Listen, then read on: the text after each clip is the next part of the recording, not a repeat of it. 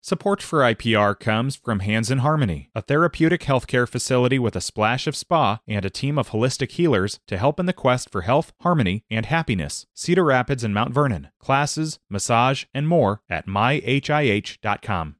It's River to River from IPR News. I'm Ben Kiefer. Plenty of interesting discussion to come for you this hour. You know, we've been considering these carbon pipeline proposals and the controversy surrounding them for years, uh, meaning transporting the liquefied carbon dioxide emissions produced by dozens of ethanol plants here in Iowa to the Dakotas for sequestration, storage deep underground. Later in the hour, we discuss the possibility of sequestering carbon right here in Iowa. Um, but first, keeping the family business in the family.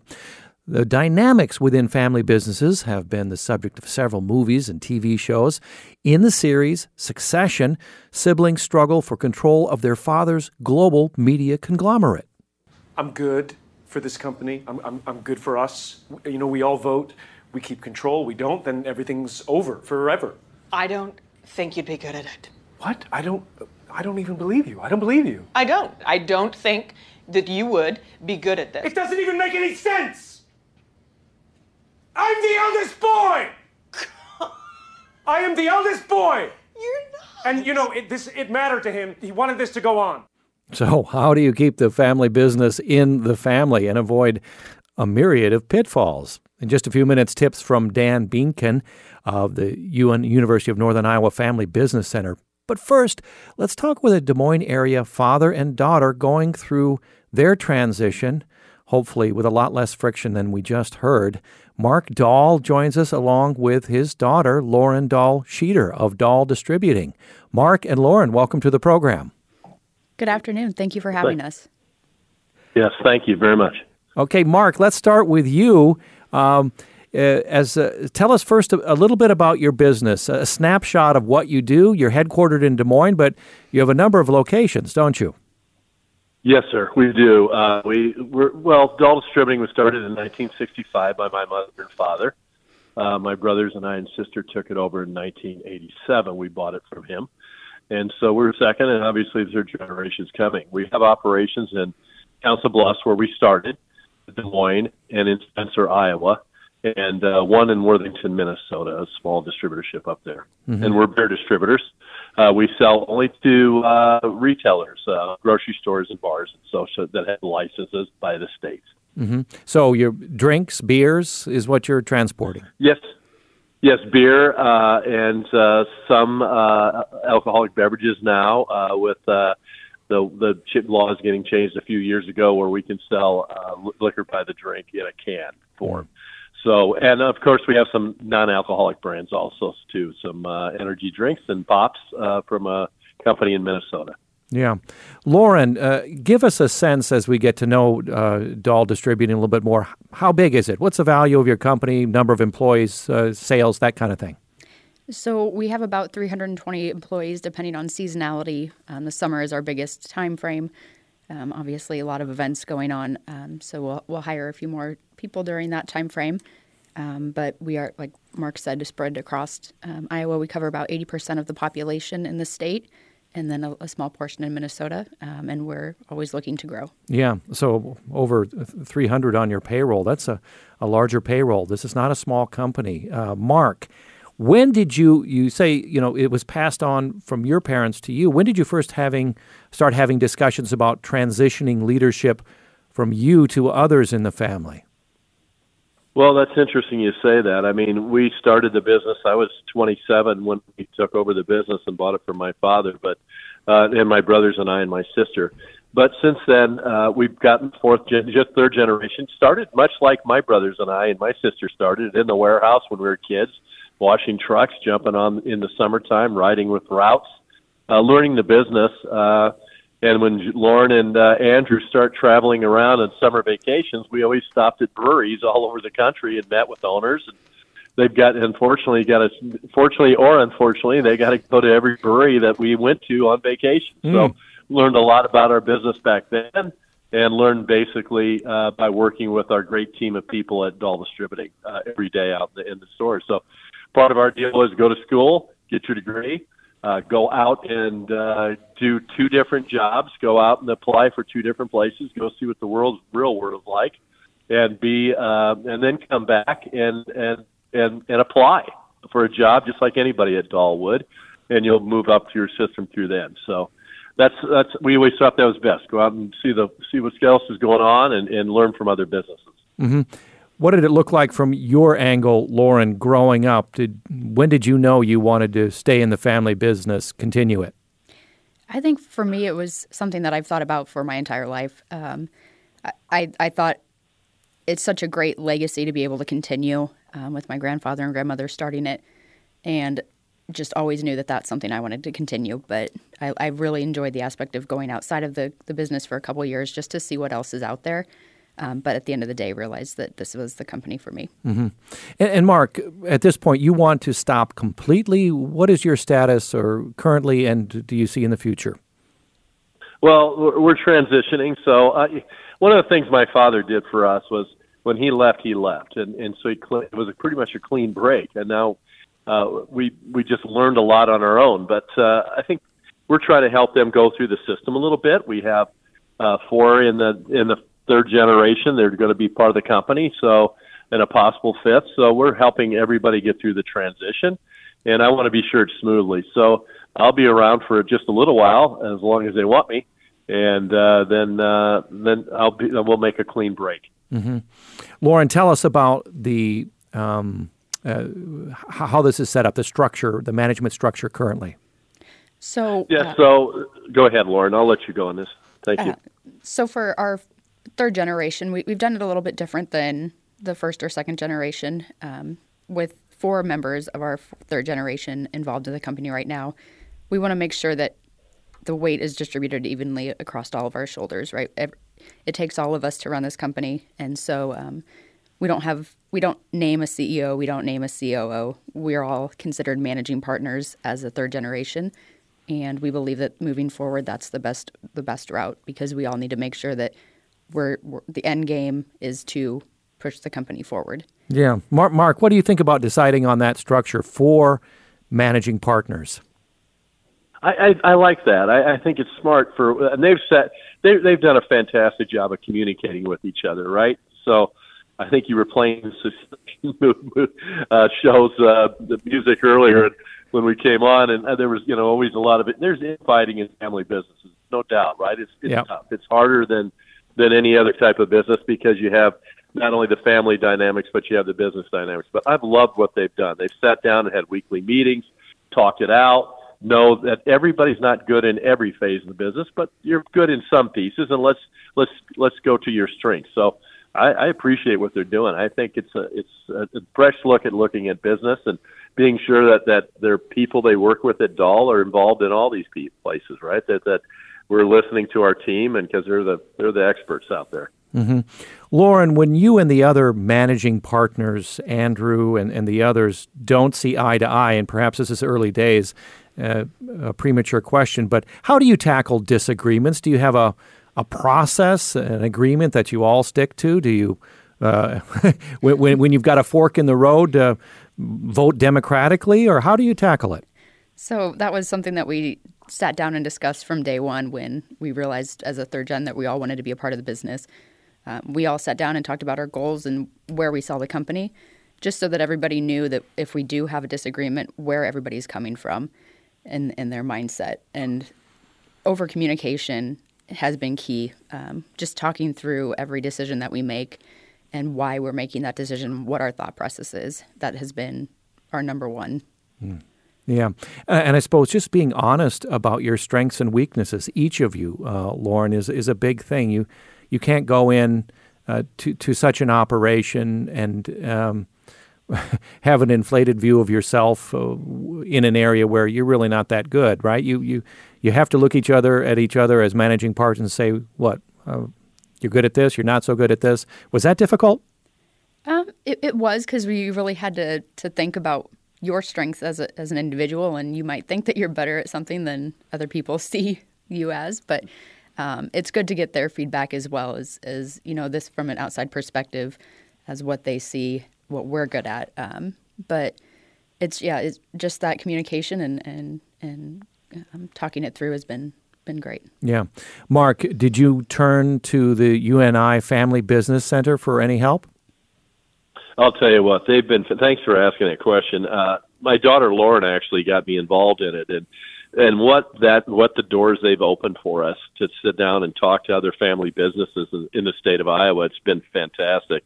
I know a friends of mine with businesses out of state that they would not have this kind of opportunity to do that, and UNI Mittens has been has been just unbelievably great about setting up meetings. I mean, we've got to meet the Kemmons. We've been to see the people at Fareway. Uh, you know, we just last week we were up in Omaha or in, in uh, Ames at uh, Ag Leader.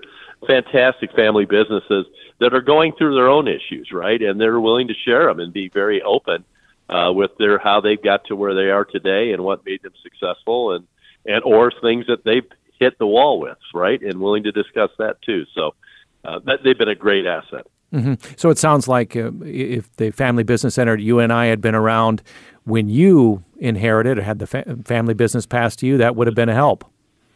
Oh man, it'd have been fantastic. We really didn't have that asset, right, and and that opportunity. And and I suggest that any family business in the state that has a has a chance, you're going through no no matter your size, no matter where you're at in this in the in the succession piece of the equation, that you take advantage of these uh, of that that opportunity at UNI.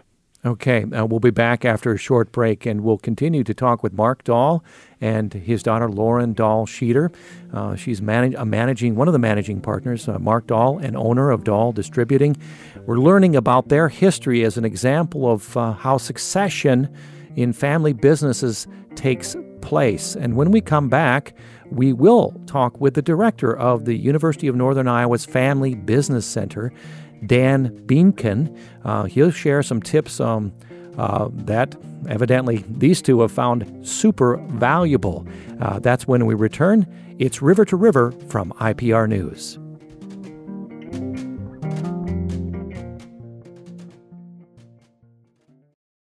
Support for IPR comes from Hands in Harmony, a therapeutic healthcare facility with a splash of spa and a team of holistic healers to help in the quest for health, harmony, and happiness. Cedar Rapids and Mount Vernon. Classes, massage, and more at myhih.com. This IPR podcast is supported by Cultivating Compassion, the Dr. Richard Deming Foundation, fostering causes that enrich the community, generate understanding, and cultivate compassion including above and beyond cancer. We're back midstream in this edition of River to River from IPR News. I'm Ben Kiefer, continuing to talk about the challenges of keeping family businesses in the family over uh, generations. And uh, earlier we heard a little clip from uh, the award winning series Succession, uh, family dynamics and family businesses, the subject of several movies and TV shows. Here's uh, a little clip from another one Arrested Development. Maybe you're a fan of it. It follows the dysfunctional Bluth family after the patriarch and helm of the family real estate business is imprisoned for crimes related to the business. You know, I parked in the same spot for the last five years. I was there on time every single day. I was Mike. so loyal. I worked so hard. Why didn't you just put me in charge? Michael, listen to me.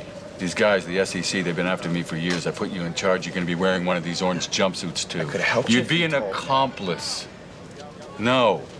It had to be your mom cannot arrest a husband and wife for the same crime.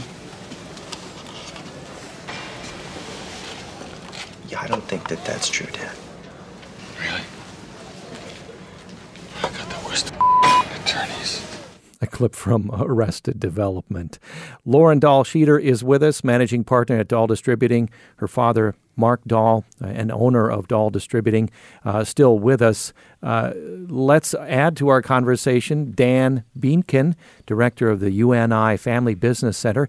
He's also an instructor of family business management. Dan, welcome to the program. Hey, thanks for having me, Ben. I appreciate your time. By the way, are you a fan of Succession and or Arrested Development? Uh, you have to be, right? Absolutely, absolutely. In fact, uh, you know, the Succession we use that that uh, that uh, show in our class to to uh, highlight some some issues that can come up for family business, and mm-hmm. so the the kid the students love that as well, of course. So, yeah, yeah, very popular, very popular, show. Yeah, Dan. So we just heard uh, Mark and Lauren's story of transition still underway. Give us your reaction to what they've done, and we'll turn to the resources that your center has in just a moment. But I'm wondering how typical is their case? Um, I want to say that I hope their case is very typical, but um, uh, fortunately for me, maybe unfortunately for a lot of family businesses, um, conflict is a big part of of of transition, mm. um, and so I applaud the Dahls for how well they have done with it. I think a major major piece of that is because of the communication that they that they have utilized um, between generations. Um, a lot of families um, uh, uh, are more passive with communication, more reactive with communication, and thus it creates conflict and, and problems. And so, um, mm-hmm. you know, at our center, that's what we're trying to do is really t- t- work with families on how to how to switch that paradigm. Yeah, I think I heard Lauren use the word over communicate. So when in doubt, make sure mm-hmm. everybody's on the same page, and then make sure again everybody's on the same page so that there can be no misunderstandings. Dan, is that is that the, what you're communicating here? Oh, absolutely, Ben. There's um, ass- assumptions are always the killer of things. Um, assumptions on on the next gen's part about what succession is going to look like. Assumptions by the current gen. Um, we've worked with a family business uh, for a few years here in Iowa. They've been around for almost hundred years, and one thing that uh, their current uh, management uh, says is uh, within the family is a, a phrase that I like to quote, which is clear is kind and unclear is unkind. Mm. Um, you know, essentially, how do we make sure that everybody knows what's going on, uh, rather than leaving things in, in gray areas? Mm-hmm. Zoom out a little bit to introduce us to your center, Dan. Many of our listeners will. Uh, this will be the first time they've heard about the UNI Family Business Center. What's your mission there? Yep. Uh, our mission is, uh, I would say, pretty simple. We want to keep Iowa family businesses family owned. So um, you know, that's our simple statement. Of course, it's much more complex than that sounds, but um, Iowa is very dependent upon family owned companies. They contribute almost 80% of all new jobs in the state. Um, family businesses are incredibly sticky to the Iowa economy, and our mission is to help these families learn best practices, interact with each other, learn from their peers about how to make these transition handoffs, these baton handoffs. Um, quite often, families want to think that it's going to be a very quick, simple process, and um, much like, and I can only assume, but much like uh, tipping over a Coke machine, it doesn't take one push. You've got to sh- rock that thing back and forth for a while before things actually happen. All right. T- talk about the different types of family dynamics you have to deal with. Uh, you mentioned conflict, uh, dysfunction, yeah. and and uh, we're getting a great sense that Lauren and Mark have avoided a a lot of that. Uh, also, with I have to assume some good practices, just perhaps harmony in that family as well. But uh, let's go to the other end of the spectrum. Uh, when do you have someone seeking a family business seeking advice, and then red flags start to appear for you? What happens? Sure. Yeah, oftentimes it's um, you know it's the next gen that's that's trying to take over um, and and trying to get get a hold of the ship. I would say the current gen um, is no longer in that early 60s age range, and they've you know they've blown past 65 70 maybe even 75 and they're still running the company on a daily basis um, and if you can put yourself in the shoes of that person, I often refer to them as founder Frank or founder Francine, but you know that person maybe started the company, their name is on the company, um, signage, everything that they have for an identity. A lot of it is wrapped up in that company, and so letting go of it is incredibly hard for them. Mm-hmm. And um, you know we we see the next gen coming in, thinking, "Well, this is, you know I'm going to be taking over. I'm going to be calling the shots," and all of a sudden they're in their 40s or, or maybe even older and they're no longer really what you would consider young and next gen type. And and that's where we see a lot of frustration happening is that tug of war of succession planning. Yeah th- this played itself out with lauren and mark but how uh, what difference does it make when the elder business owner passing it off, passing it down, um, stays in the picture versus uh, makes a clean cut of it and, and exits the business and after some period of transition.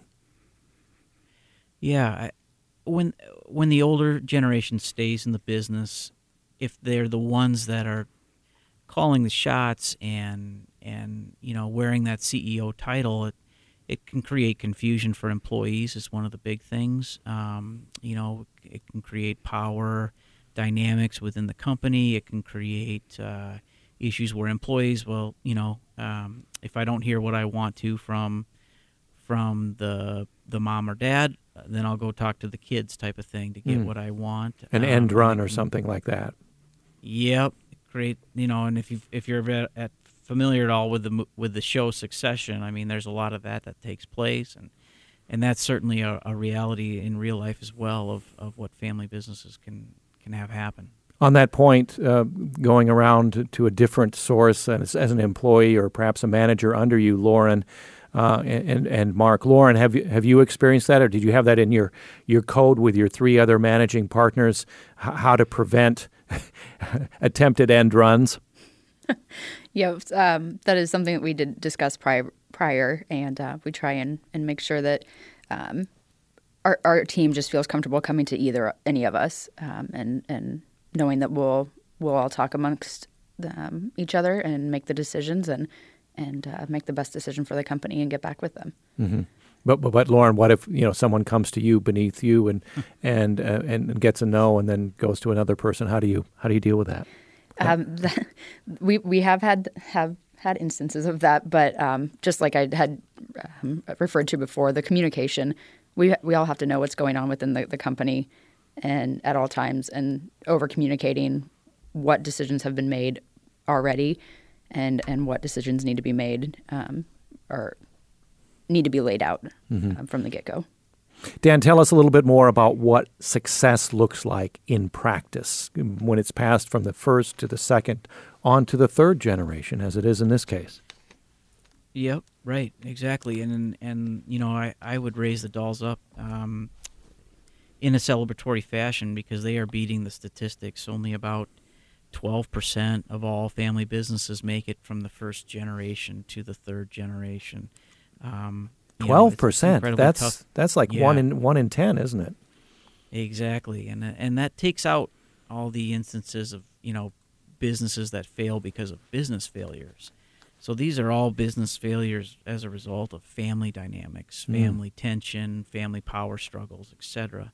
Um, and so you know I would just first point out that it's incredibly tough to get just to the third generation uh, of ownership, but you know some of the best practices out there. One of the big ones is um, is having an advisory board for your business and um, you know n- nonprofits certainly always do that and and uh, big fortune 500 companies do that but families family businesses especially the size of firms that we're working with they often overlook uh, the uh, power of an advisory board as a opportunity to to have uh, truly objective voices in the room helping with strategic planning and succession planning. So for the listeners today that's the one big one that I would really stress was would be the importance of an advisory board hmm What do you do in the question when you have several managing partners? Four in this, in the case of Dahl Distributing here, but say it's a family member, uh, family members, uh, all with different strengths and weaknesses. How do you have that discussion? How, uh,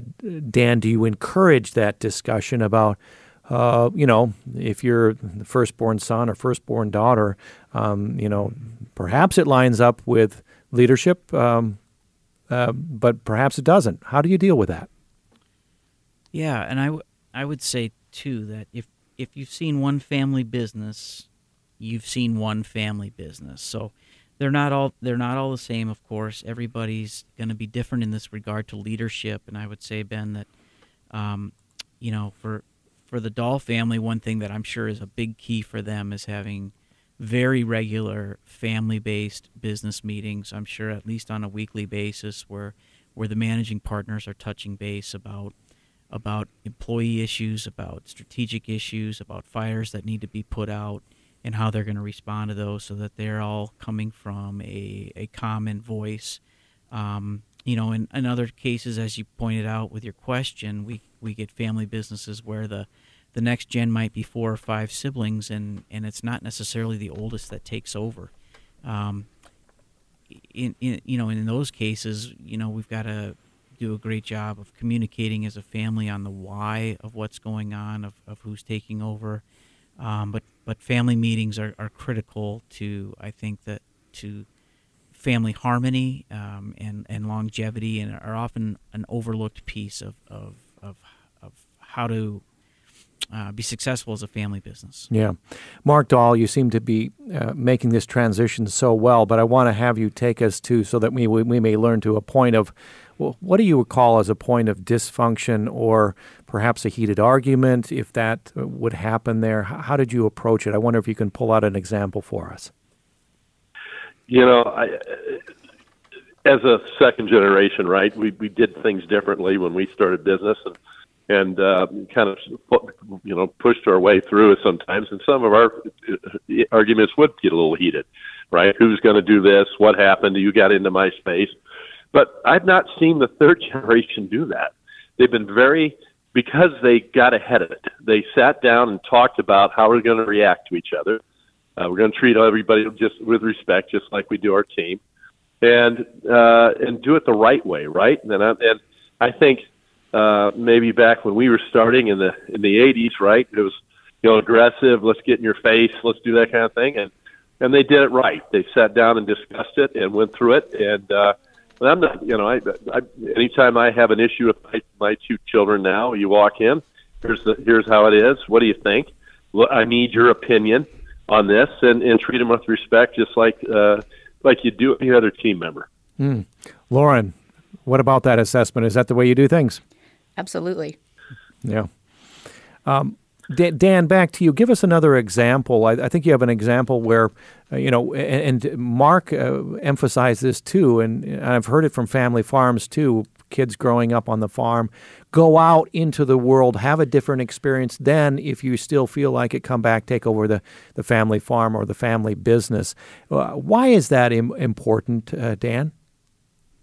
Yeah, that's another I would say best practice, Ben, is is um, getting some uh, out of the company experience. We we uh, wrap that into something larger that we would call family governance. And so the families themselves are, are actually putting together some self governance policies. Um, and the putting together of those documents is is really what's what's critical for family harmony, for getting things out there in the open to talk through. One of the big governance policies is in employment policy, and Mark alluded to the one that they evidently have, which is um, if you want to work in the business, you need to go out, you need to earn a degree, um, and it sounds like for them, you need to uh, work in a couple different uh, third, you know, other other places. Um, we see others where they have to uh, maybe work somewhere else long enough to earn a promotion before they can come back. Um, but certainly that ability to work for somebody else where your name last name is no longer on the door and you're just another employee so to speak is incredibly powerful i think for that next generation to see a little bit of how the other half lives how things are done in other companies bring fresh perspective and ideas back to the business. Um, it usually creates a lot more buy-in from the, the current employee base and things like that. So mm-hmm you know that that's another huge I would say best practice that we really try to encourage our families to to strongly consider doing with their next general mm-hmm.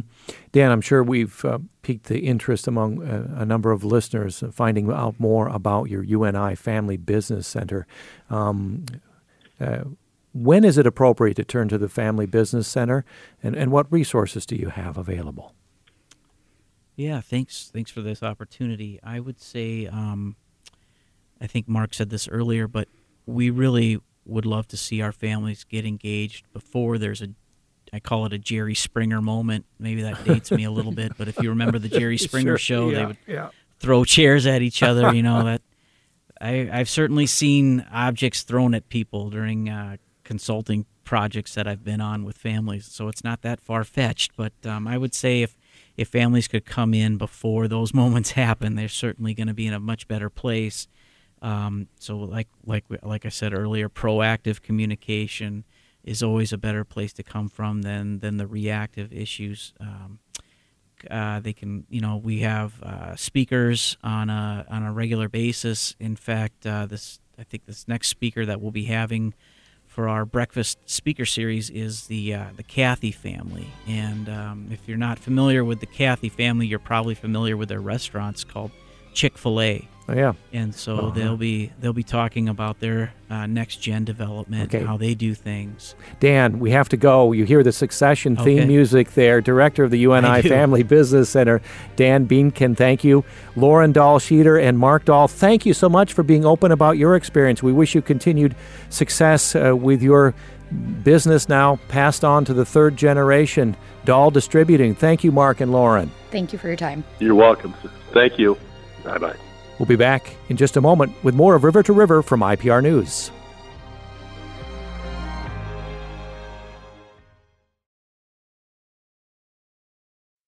This IPR podcast is supported by Cultivating Compassion, the Dr. Richard Deming Foundation, fostering causes that enrich the community, generate understanding, and cultivate compassion, including above and beyond cancer.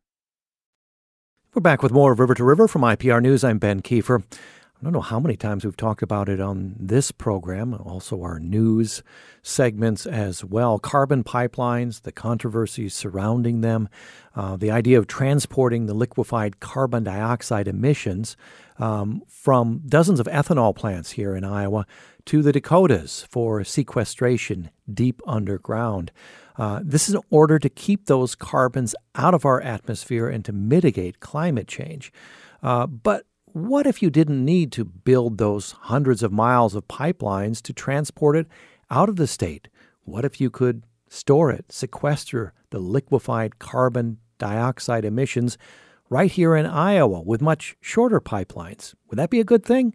Is Iowa's geology suitable for that? Joined now by Ryan Clark. He's a geologist with the Iowa Geological Survey at the University of Iowa.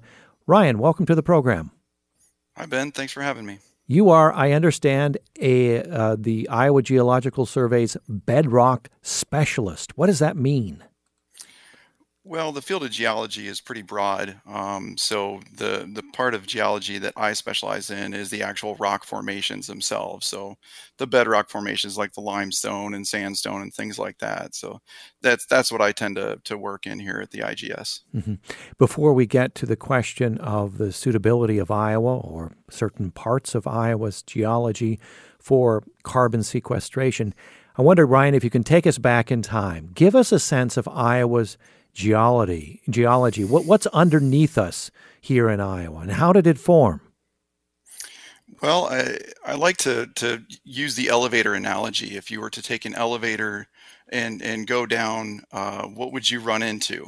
Mhm. And, you know, over most of Iowa, we have unconsolidated sediments, things that aren't bedrock, but they're, you know, your, your soils, your sand, gravel, um, glacial deposits primarily.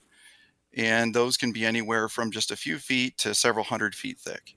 And then once you descend down through that, you run into bedrock, which the majority of the bedrock in Iowa is sedimentary rocks. So these are rocks that were formed from sediment settling on the bottom of an ocean. And we've been covered by an ocean multiple times in the geologic past. And those sediments range anywhere from your typical limestones and dolostones to shales, sandstones, things like that. And that's the vast majority of the bedrock that we have in Iowa. Um, but if you were to go even deeper below all of those rocks, you would run into what we call the basement or you know the crystalline basement rocks that make up the North American continent. Um, these are igneous and metamorphic rocks primarily, um, and they are a billion years old or even older. And and that's kind of what you would see if you were to descend down below your feet, just about anywhere in Iowa. Mhm. Um, you would run into that sort of scenario. hmm And in general terms, by what you're describing, the deeper you go, the harder, the less porous the rock becomes. Is that a general, is something general we can say? Well, no, probably not. You know, the the sedimentary rocks that I that I described, you know, those are anywhere from 540 million years old to 90 million years old. Um, and it really doesn't depend particularly on the age of the sediments. I mean, there are some some 500 million year old sandstones that when you see them at an outcrop, you can just scrape them off. Mm. Um, so, it, yeah, the the depth of the age doesn't necessarily equate to how hard or how porous they are. Okay. Um, it, it, really boils down to the actual type of rock um, that it is, and if that rock type has porosity or permeability, um, or how is it put together? How is it cemented together? Okay. With that bit of a primer on Iowa's geology, uh, the question: How suitable is it here in Iowa for carbon dioxide sequestration? Well, that yeah, so that's a very good question. One that I've been I've been working on for you know a good four years now. Is you know there's several factors that come into play in terms of carbon sequestration, and probably one of the most important aspects is the depth. So, as you mentioned before, when the CO2 is captured, um, it's it's liquefied, which means that it is compressed under high pressure to turn it from a, a gas to a liquid. Well, in order to maintain that CO2 in a liquid phase, you do have to inject it uh, a certain depth, at least 2,600 feet under the ground surface. And that depth is needed to keep that CO2 as a liquid and not allow it to degas, and then it's harder to control or to um, containerize. So that depth of 2,600 feet is is really important. Um, a lot of the carbon sequestration that you you hear about in the Dakotas, say, or in the Illinois Basin, for example, they're injecting into aquifers. They're they're sandstones and, and limestones that have porosity and permeability, which means that there's already water in those rocks. Um, the difference being is that the water in those rocks are really mineralized. And so one of the um, constraints on whether you can inject CO2 into something uh, is is the water in that aquifer considered drinkable or not. If it's drinkable, then you cannot inject CO2 into it, and that's an EPA regulation. Mm. So you need to have the depth, and then you also have to have an aquifer with water in it that is too poor quality to to drink. Mm-hmm. Okay, to talk about some of the other hazards, the other kinds of potential hazards for storage underground? Uh, like what, what happens to liquefied CO2 even under high pressure deep beneath the ground over time? Did, could it pose a, a, hazard at some time in the future? I know we, we talk about nuclear waste being buried in salt mines and things like that. So do we is it the same sort of thinking that has to go into this? Yes, absolutely. I mean, anytime you inject something underground, uh, you do have certain hazards that you have to be aware of and, and monitor and mitigate. Um, I always like to tell folks that injecting underground is nothing new. It's nothing new to Iowa. There are places where we actually inject natural gas in, in underground um, aquifers and formations that are then you know withdrawn when we need uh, more natural gas like in the wintertime. So injecting is not uh, necessarily a new thing. And so the hazards that you really have to be mindful of when you're injecting anything underground under pressure is is that injection well built in a certain way so that um, it doesn't fail and cause in this case co2 to come you know leaking back up alongside or within the well column. So that's that's a big one. Um, you also want to identify if there are any faults in the area if you're injecting in an area that is prone to faults then those faults which are, are weaknesses in the rock formations that kind of you know just imagine a crack um, and it's it's a zone of weakness that if the CO2 can get to that fault, it can generate maybe microseismicity. So some folks might be aware of the term induced seismicity. That term is is primarily used when we're talking about um, fracking for petroleum production. But it's a similar sort of um, hazard if you were to inject CO2 is make sure that you're not waking up those faults and generating seismicity where there otherwise wouldn't have been. So those are kind of some of your main um, hazards, and then obviously making sure that you're not impacting any uh, overlying aquifers that are used for drinking. Yeah. With, with, the imagery that we can take deep underground, how confident are we, are you that, you know, you know the geography, the geology going down uh, very, very deep to be sure that you can answer those questions with confidence and, and inject it in the right areas? Yeah, I mean, obviously, we want to gather as much information as we can um, in order to increase that confidence.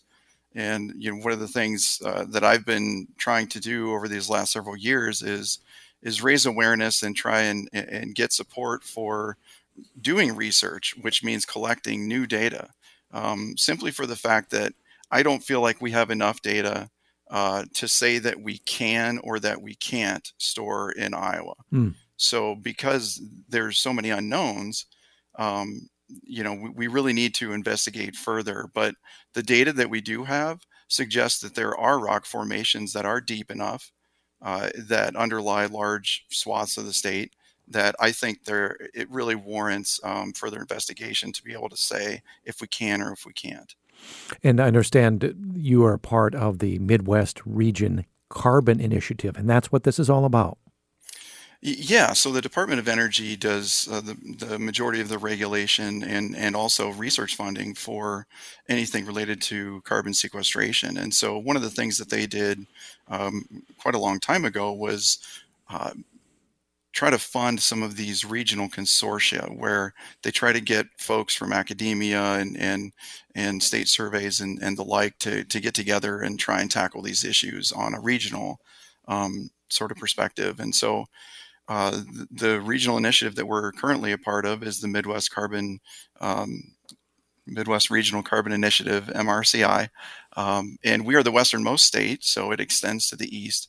And really, what it's meant to do is pool together resources um, and and gather data. Uh, you know, collaborate with folks and, and come up with ways that we can further the the mission of, of finding places to safely uh, store CO2 that is sourced from within our region. Mm-hmm. The carbon pipelines to the Dakotas uh, have been so full of, of um, controversy, eminent domain, you know, finding a path for all these pipelines across the Iowa landscape. Would this offer less of those types of problems if it were to be found after more research that parts of Iowa would be um, suitable for sequestration? Uh, well, yeah. I mean, obviously, I'm not a I'm not a pipeline expert. Um, there's a lot of uh, you know modeling and engineering that goes into that, sort of figuring out source to sink relationships. But I, I have to believe that if we were to find suitable storage sites within Iowa, um, that certainly some of the CO2 sources near that site would probably prefer to send their CO2 to that location versus putting it in a pipeline and sending it elsewhere. So, you know, the the vision that I see is if if we've got, you know, maybe maybe half uh, of the ethanol plants in the state of Iowa to the point where they can store their CO2 here in Iowa, I would like to believe that they would probably um, prefer that. Of course, if the economics works out um, um, as opposed to to you know sending that in a pipeline. Mm-hmm. Yeah, is there a timeline for this? You, you, said there needs to be more research to determine if Iowa, any place in Iowa, would be suitable here. But we all know that with a with huge projects like that, there's a, a, many more factors than just the suitability of the geology here. Uh, how do you evaluate that, and then the likelihood that Iowa may soon, at some point, uh, sequester its own carbon. Yeah, I mean, as I mentioned before, the, the Department of Energy has a funding program called the CarbonSAFE Program that is specifically meant to provide funding to help support the research. And so, if we were to go that route, um, they take a phased approach where in the initial phases phase one and phase two you're you're collecting data and that does include in phase two at least drilling um, to get uh, rock samples and and groundwater samples and do a lot of modeling um, to really figure out if that certain location is suitable or not by the time you get to phase three phase four you're actually starting to do injection testing um, i'm looking at trying to uh, see if we can secure one of these phase two grants. And those are typically a two year project. So you're looking at two years to gather the information and, and sort of build the, the modeling to see if, if, if it can happen. And then maybe another year or two of injection testing. So, you know, it can be up to four years before we know for certain that we can do it, uh, you know, sequestration to, on a commercial scale at, at a specific site. Mm-hmm. And that's, of course, using the the government funding model. There's um, I, I, always have to tell people, well, obviously, if we had a blank check, we could probably solve this a lot quicker, of course. Right. But um, that's that's the timeline that I've been working under is is trying to kind of go two to four years. Mm-hmm. Uh, before we go, I have to ask. We've got a couple minutes left. Um, you know, when we consider that um, Iowa has most of the ethanol plants uh, in in the country, why was it decided then that the Dakotas would be the place, or I think in Illinois too. Uh, what were the interests driving those decisions? Where the what we talk about now is the sequestration sites would be. Well, you know, I think you have to look at the at the petroleum industry number one because the, uh, the petroleum industry has been doing carbon sequestration um, since the 70s. You know, they use it for something called enhanced oil recovery uh, in certain oil fields, and so it turns out that the, a lot of the research that's needed in developing petroleum fields is very similar to the research needed to develop carbon sequestration uh, storage targets. So that's certainly the case in the Dakotas, where there, um, you know, there, there is a, an oil field up there, and they've done a lot of characterization. Hmm. So they have a, a, wealth of knowledge about the deep geology up there. So it was really well suited for uh, something like carbon sequestration. On the Illinois side, um, they also have a wealth of knowledge regarding their deep geology uh, for various reasons, not just petroleum, but also groundwater and other things. What we're missing, kind of what leaves Iowa kind of a little bit late to the game, I guess, is that we haven't had any specific industry like the petroleum industry to provide a lot of the deep geologic um, data and, and knowledge that comes with that. So that's why we kind of need to to figure out ways to collect that data ourselves uh, now. Mm-hmm. Ryan, in the final minute that we have here, you've had discussions uh, with Iowa legislators, I understand. What have those discussions been like? In, very briefly, uh, uh are Iowa legislators open to this, uh, providing funding? I guess that would be needed, wouldn't it? Uh, yes, we've we've definitely discussed it with with multiple legislators, um, and and there is interest. I'll tell you for sure that they're they're very intrigued by this idea. Um, but you know, uh, funding has not been offered or, or, made available to this point. So it's a conversation we continue to have, and I can say that that we reach more and more people um, and and gain more and more interest and attention, and, and programs like this are only going to help that. So yeah. I certainly appreciate this opportunity. Yeah, right. So walk us through quickly at the end the, the steps: more research, followed by a decision, followed by possible uh, action. Yeah, so uh, ideally, we we secure some funding somehow. We select a site, or depending on funding, how, however many sites we can afford to investigate. We would like to site them next to CO2 sources, be that an ethanol plant or what have you. Um, and then, yeah, we've got to collect the data, which could be geophysical data, um, certainly drilling, and doing some laboratory analyses and, and modeling to get to the point where we can say this site is going to work or this site's not going to work. Okay. And then just kind of go go from there. Thank you. It's fascinating, Ryan, a fascinating field of work you have there. Ryan Clark, geologist with the Iowa Geological Survey at the University of Iowa. Thank you for jo- joining us, Ryan. It was my pleasure, Ben. Thank you. Tomorrow on this program, we'll have two University of Iowa scholars, law scholars, walk us through cases, some of the most important ones before the U.S. Supreme Court. Today's River to River, produced by Danny Gear with help from Samantha McIntosh, Keaton Scoville, and Tony Sarabia. I'm Ben Kieffer. Thanks for joining us.